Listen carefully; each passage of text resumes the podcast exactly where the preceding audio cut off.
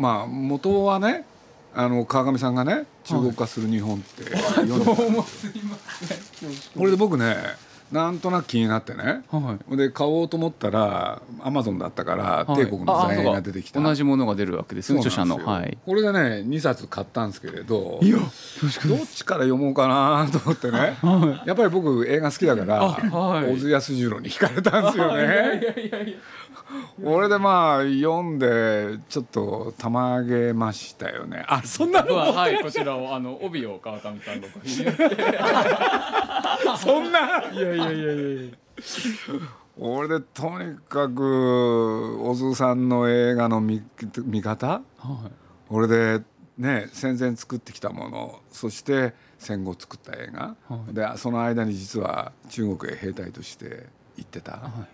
そのことによって戦後ね彼がどういうものを作ったかって言った時に実は各作品から戦争に関するセリフを全部引っ張り出しいてそうなんです。そういうことをやってね。もう僕あれ本当に驚きましたよ。光栄です。それと過去ね、はい。それこそ小津さんのことっていろんな人が評論書いてきたでしょ？もうそうですね。はい。ね。そう大概立てまつるだけで実は分析はほとんどない。はあ、まあ、外人の方はちょっと違うけれど、でそういう中でまあ僕はあれ知らなかったんですけれどねえ「暗夜航路」あはい志賀直哉の。そうあれを一冊持ってってて、はい。俺で戦後帰ってきて実はいろんなもの作ったけれどそれの本案である、は断定してたでしょ。あはいでもあれはあのもう指摘されてる方が結構何人かいらっしゃるんですけれども逆にあのし映画の素人だからああいうふうに書けたんだろうなと思うことはありますね。その歴史が専門で映画が専門じゃないのでやっぱり。な人の間違いも指摘してたいやいやいやいやいや逆に言うとやっぱ映画に見入っちゃったら間違えるわけですよそうですよね逆に歴史学者っていうのは、まあ、要は意地悪だから なんかそのひたすらなんかそのなんかも文字資料を読んでこいつここでこう書いてるけどこっちはこう載ってるから食い違ってるぞとかある種意地悪な物として扱ってまことすよねをするからと映画として珍しく書けたところがあったのかな使い分とけが思います。感心しちゃったんですよいやいやそんなことないです。鈴木敏夫のジブリ汗まみれ。今夜は愛知県立大学准教授で歴史学者の与那覇淳さんをお迎えして昨年文藝春秋社から出版された中国化する日本日中文明の衝突千年史のお話をお伺いします。日本史でいうと中世の年代にあたる宋朝以降の中国の国内の秩序と現在賛否両論のグローバリズムの国際秩序などから見る現代日本の姿を与那覇淳さんを囲んでドワンゴの川上信夫会長そして鈴木さんと共に考えていきましょう。あの中国化というのはあの、まあ、自分があの日本史をあの語り直すために作った概念でこれまで例えば日本史というのは、まあ、日本だけじゃなくて世界中の歴史がそうだったんですけれどもヨーロッパに似ていくこう西洋化であるとかあるいはこう進んだヨーロッパのものを取り入れて近代化していくっていう言い方で歴史をどこの地域の歴史も語られてきたわけですよね。でもむしろそうじゃない形で特に日本史の場合は書けるんじゃないだろうかむしろそう西洋化とか近代化という言葉を使わない方が正確じゃないかというふうに考えて作ったのがまあ中国化という概念で中国という国というのはあの今中国が台頭するとかあの言われてますけれどもむしろもともと台頭してたわけですよね。もともと世界の中心にあったのがこう近代に入って一時的に没落して今また戻ってくるという状況なわけでそうだとすると日本というのはこれ近代に入ってヨーロッパに追いつけ追い越せとやる以前は隣にある中国という存在を常に意識しながら生きてきたわけですよね。なので自分の言う中国化というのはその中国の、まあ、いわゆる中華文明的と呼ばれるようなあり方に日本の国のあり方が近づいていくことを中国化と呼んでるんです。本を読んで一つ疑問だったのが、はあのあ一応宋でできた、はい。あの中国の仕組みっていうの宋ですね。はい。はい。そうですね。仕組みっていうのがあの人類の歴史のあの一番あの最後の形態である今のところそうですね。要するに究極的にはみんなそうなっちゃうのかもしれない形態を作ってしまった、はいまあ、ただそれは本当に最後の携帯かどうかわからないわけですよね。まあ、そうですね。はそれがとりあえずはそれが最後の携帯になっているところの要因っていうのは一体どういうものなのか、まあ、あのあのその最初の携帯っていうところで特徴で挙げられているものっていうのが、まあ、一つは皇帝先制そうですね。でそれとあの、えー、と軍権制によるあの地域のあの分断統治、そうですね。でそれであのとか直接統治ですよね。うん。それとあのあの自由き自由経済と、あの科挙によるあの官僚制うん。ですよね。お金のことも。あとね貨幣経済はい、の会計会計済ですよね。そうなんです。要するにあの宋という王朝は政治権力は一元化してはい。皇帝が全権を握って、はい。誰が政治を担うのかも試験をやって全部選ぶと、政治権力は一元化する代わりに経済的にはもう自由放任主義を取ったわけなんですよね。要するに西洋化とか近代化とかって言ってしまうと政治権力が一元化していくと経済的にも不自由になっていく例えばこれヒットラー式独裁というのはそういうものだったわけですよね逆にこう経済的に自由が進展すれば政治的にも自由化が進んで例えばこう議会政治が定着していくとかそういうことが起きるんだっていうふうに西洋化とかあの近代化という歴史の見方は考えてきたわけなんですけれどもそうならない例というのが人類史上いくらでもあるわけですね。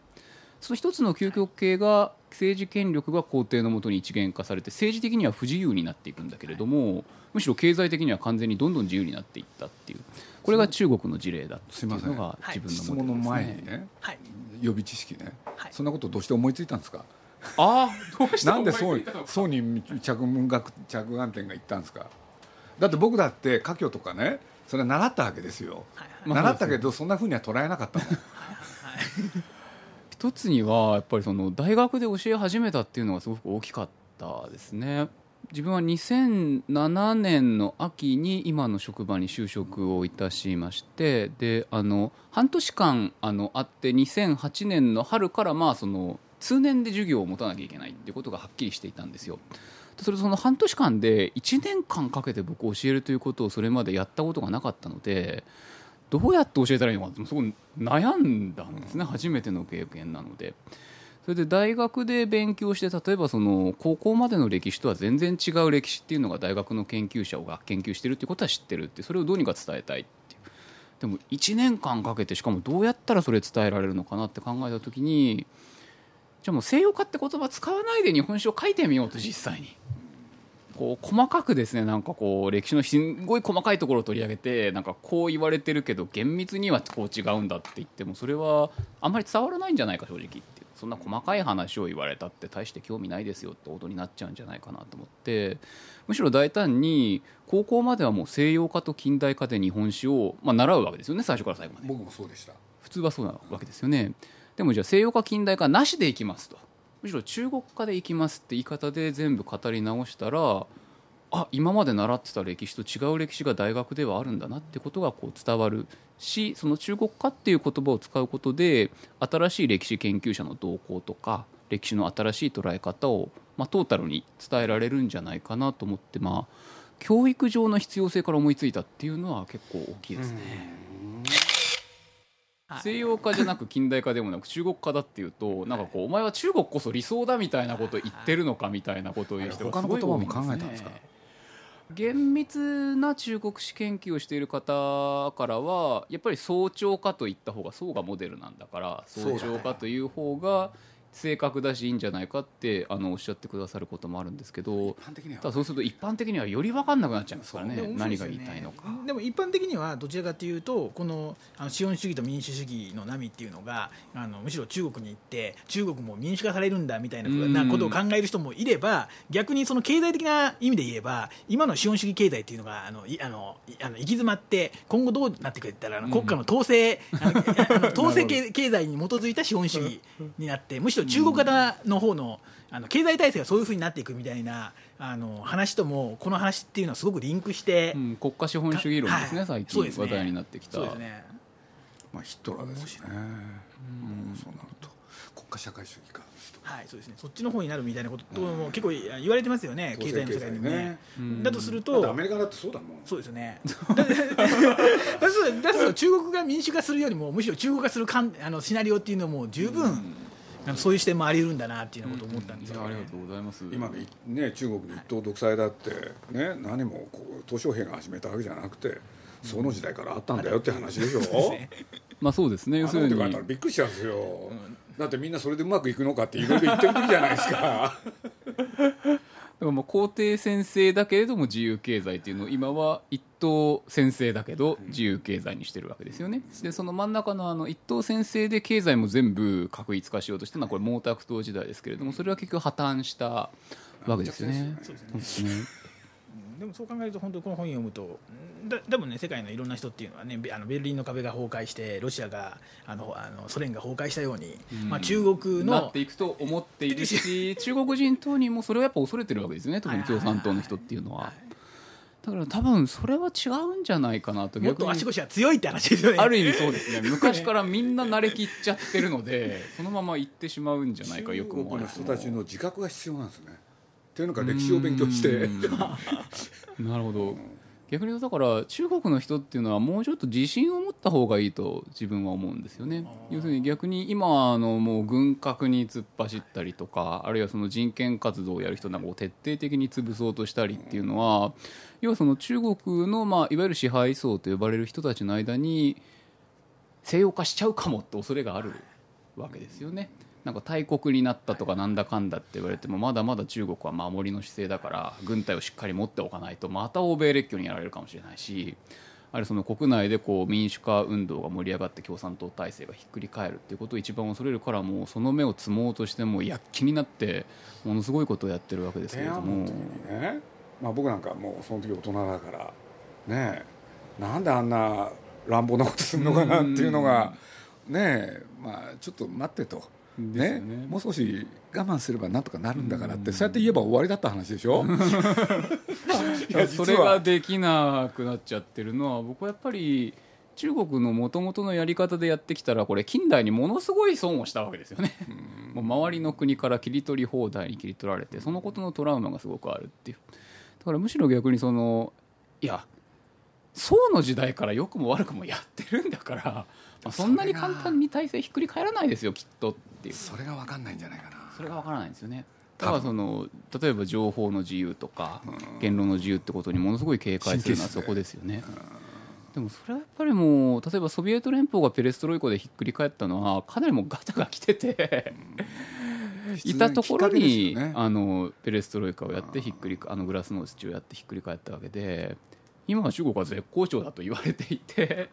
でなおかつそういう経済の自由化と政治の自由化が、まあ、良くも悪くもリンクしないっていうのは宋の時代から伝統なわけなので、そこはなんかこうちょっとでも西洋に似たものを取り入れると例えば言論の自由だとかあるいは結社の自由だとか情報自由な情報発信とかちょっとでも取り入れたらひっくり返るかもしれないからもう全面的に潰すっていうようなことをやること自体が、はい伝送層っていうのが作った。あそうです。か北京電影コースっていうね、まあ、北京あの中国の映画会社があって、はい。そこのね所長の息子伝宗祖って男がね、要するに文化大革命を描くわけですよ。ああなるほど。これでこれをねまあスタジオジブリを作ってくれた徳間公会っていうのがね、うん。支援してその映画作っちゃって。徳間は相当あの日中交流にはす力を入れましたよね。ったんですよ。これでその伝送層にね、うんお金あげるからそれ作りなっつって。うん。でテーマは文化大革命だっつって。なるほど。で東京国際映画祭に呼んでそれをグランプリにしちゃうわけですよ。すごいですね。これはねうん。大変な事件。なるほど、あの結果今日に至るもその青いタコはうん。中国で公開されないんですよ。へー。そして田園曹操って男はね3年間実況。もうね中国から外に出られなかった。うーん。まあ僕いろいろあってその人とも会ってねいろんな話したんですけどねそこまでやらなくたって良くも悪くも今の体制は 1000年間伝統あるんだからそんなにひっくり返らないんだから。でもやっぱりそこまで警戒しないでもうちょっと自由にやっていきましょうよって逆に自由にやればやるほど中国という国は今名声が高まるわけですから。というふうにやっぱり言いたいですよね。要するに西洋だから逆に言うとそうなんですよ。なんかこう西洋化じゃなくて中国化だとか言ってるとなんかお前はこう中国万歳主義者なのかと中国は今のままでいいですみたいに言いたいのかってこう言われることがあるんですけど僕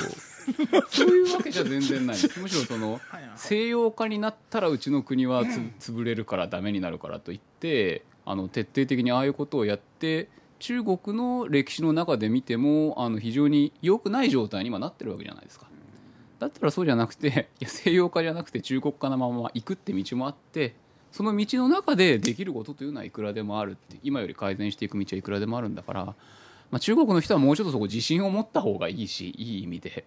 逆に言うとその周りの国というのもこうお前ら西洋化しろよって言ったら絶対聞かないわけですよね、そういう言い方は聞いてもらえないってだったらそうじゃないやり方でむしろそのそれこそ文化の交流というのもその一つの手段だと思うんですけれどもむしろその、まあ、褒め殺しという言葉を使いましたけれどももう中国さんすごいと。あんた1,000年前から同じ体制でずっと続けていて。だけどね例えば映画だとこういうことがあったんですよ、はいこういうことっていうのはね要するに第5世代の映画監督たちが出てきた時。ああの中国ニューウェーブですか？そう。はい。そうするとね結局何を描いたかっつったら近代化の矛盾？うん。やっぱり近代化しようとしてそこに出てくるそれをどう解決するかっていううん。映画ばっか、もうそう西洋の価値観の中で映画作ったんですよね、うん。でそれが世界中の映画祭で賞を取りまくった、うんすごかったですよね一時期。そうあれってねやっぱりその自覚がない証拠ですよね。いや僕はそうとは思わないですよ必ずしも。そうですか。その例えばなんて言うんですチャかねイモなんかも、ね、チャイモとかあとそう。チェーン開口とかですよね。そうチェーン開口とか。作品を見てもある意味自分の国を相対化するための軸として西洋化というものを持っていることはこれは日本の知識人もそうですけれども極めて重要なことで別にあの西洋化に価値がないっていう主張は全くしてないですから自分の場合もただ問題はそのだからといって世界が均一に西洋化していくことができるのかっていうとそれはそんな単純な問題じゃないっていう。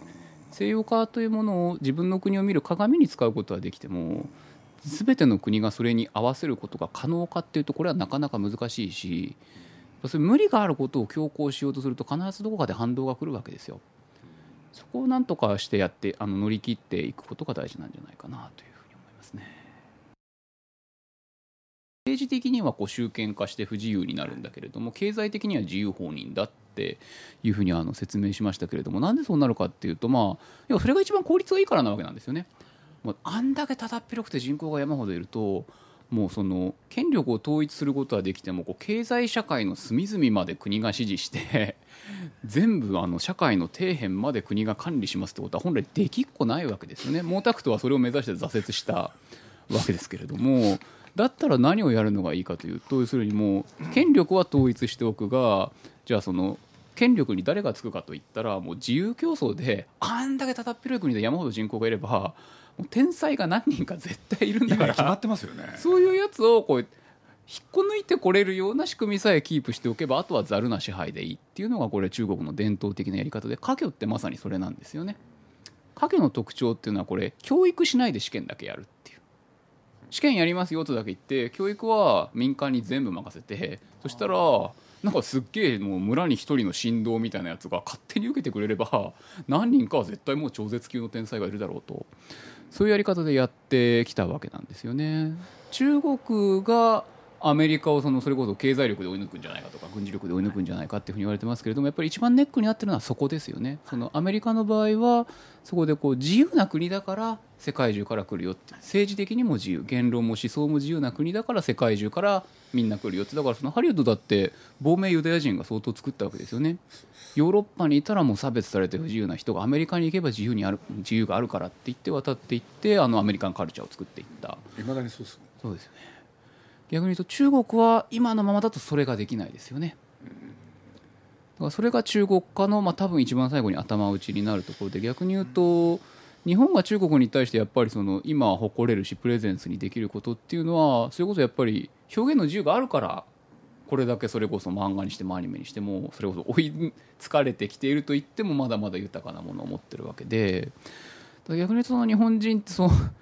自分の魅力がどこにあるのかに気づかないで潰してしまおうとしちゃったりしますでしょ？おかしいんですよね。だからあのクールジャパンとか言ってるんですけどなんでクールジャパンなのかっていうことをもっと研究した方がいいと思うんですよ。本当でですよね。それでクールジャパンの原因の原因の部分を守ったり強化するってことをやるべきでそうね。したら明らかにその中に表現の自由っていうのは入ってきますよ世界的に見たら入ってきますよね。それ日本でこんなに文が発展したのはなんですけれどもなんかこう出すと恥ずかしいからじゃあポルノチックなものは規制しようとか。どんどんどんどんそんなことばっかりやってこう自分の良さの根源を自分で殺しちゃってるわけですよね。そうですよね。だからむしろこう日本に来ればどんな表現でも自由にできるって言って世界中からクリエイターが集まるようにしなきゃいけないのには逆のことをやっちゃってるわけですからね。だからそれがある意味中国化しちゃってるわけですよね。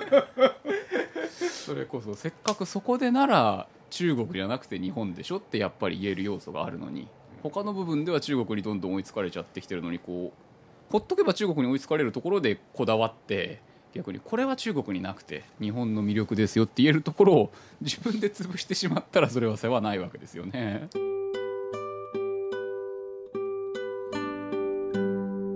あのこの本の中でも書きましたけどあの中国文明とか中華文明とかも言われているものの個性ってもともとは使い方を作り手が限定しないところにあったんだろうと思うんですよ。広東語とか上海語とかも全然別の言語ですよね、読み方なんて全然別で発音なんかもバランバランなのに文字だけ同じだからあの要するに読み方はあなた方の自由でいいですって。いうもう勝手に使ってくれていいから同じものを使ってくださいっていうのがこれ漢字というもので逆に言うとそれがあったからあれだけもうその北と南だったらもうなんか発音めちゃくちゃなん全然違うはずの人が一つの国で長いことやってこれたわけですよね昔から。でそれがやっぱり日本人ってこう下手なのかなっていう気がしてましてあのやっぱりあの日本文化を教える学部で教えてるんですけれどもそうするとやっぱり例年何人かはそのそれこそクールジャパンとかアニメとか漫画とかサブカルチャーであの卒論を書く子っていうのが、まあ、な例年必ずいるんですけれどもね。昔あの福坂なんかで入った子が、まあ、そのクールジャパン現象を取り上げても欧米でもアニメファンいっぱいいますみたいな感じのことを言ったんですけどまずやっぱそこでびっくりしたのがその欧米のファンが勝手にこう字幕をつけたりとか改変したりとかすると。そうすると元のアニメのニュアンスとずれることがあってこうけしからんみたいな。けしからん。けしからんみたいな。けしからんなんですよ。民族主義なの。のな方向でこうそれおかしいねするものだから本当にけしからんのかなあってそれいうふうに。ねあの例えばニコ動とかにあの外人が来てね、はい。あの英語とか中国語で書き込みをするとけしからんになるんですよ。日本語日本のサイトなんから日本語で書けっていうなんかねそういうね意識ありますよね日本の。そうそうそうそれはもう え世界で見られるっていうことはもう多種多様な文化の人が勝手に解釈しだすっていうことなわけだからそれこそだって国内レベルで言えば二次創作ってそういうものだったわけですよね。えもう勝手になんかこいつとこいつカップルにしちゃおうとか 勝手に続編書いちゃおうとか番外編作っちゃうってことでやっていてそれが単に国際化したらそうなったってだけじゃないの？面白いのはあのそこであの勝手にその海外のオタクも日本のものを勝手に字幕つけるわけじゃないですか、はいあの要するにねオタクの行動ってあの世界的にねすごい似てるんですよ。だからあのに日本人のオタクっていうのも、まあ、あのゆあの YouTube とかもねなんかあのあのあ最初の1年間ってあのアクセスの半分が日本だったって言われてるんですようね。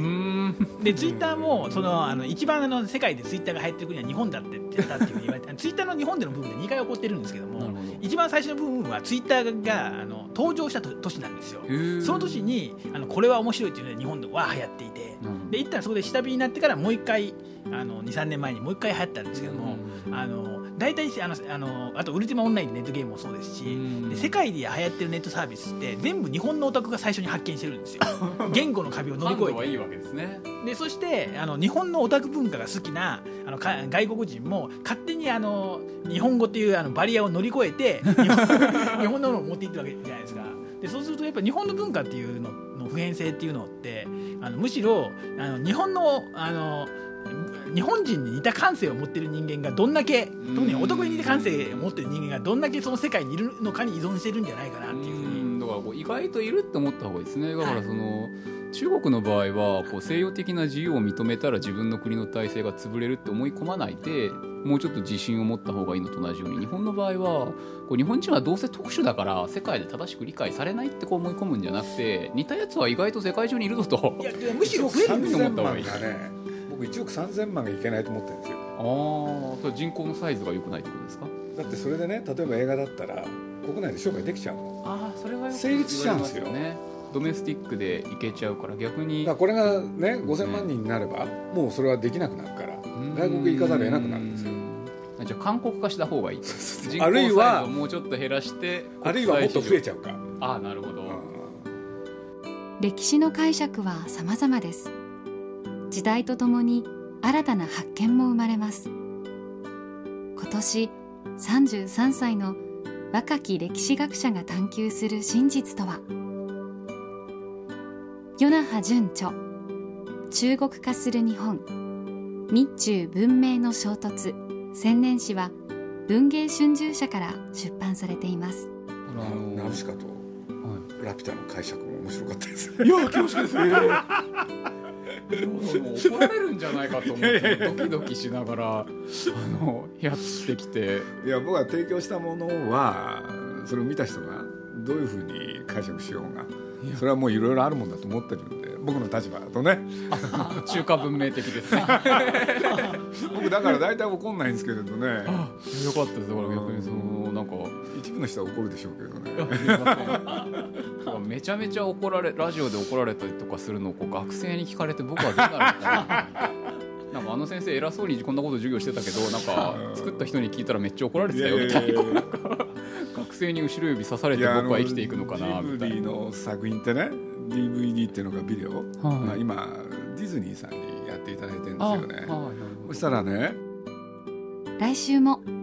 与那覇純さんをお迎えしてお送りします。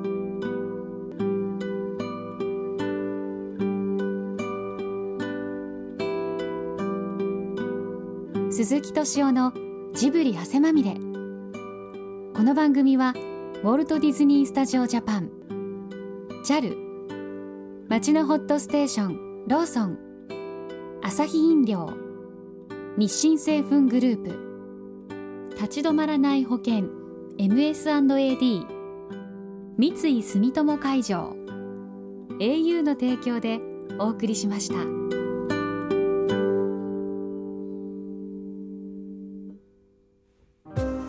JAL とスタジオジブリは空を飛ぶプロジェクトを実施中。空を飛ぶことのロマンを伝える素敵なプログラムを展開しています。空への尽きない夢を感じてください。詳しくは JAL 空を飛ぶで検索。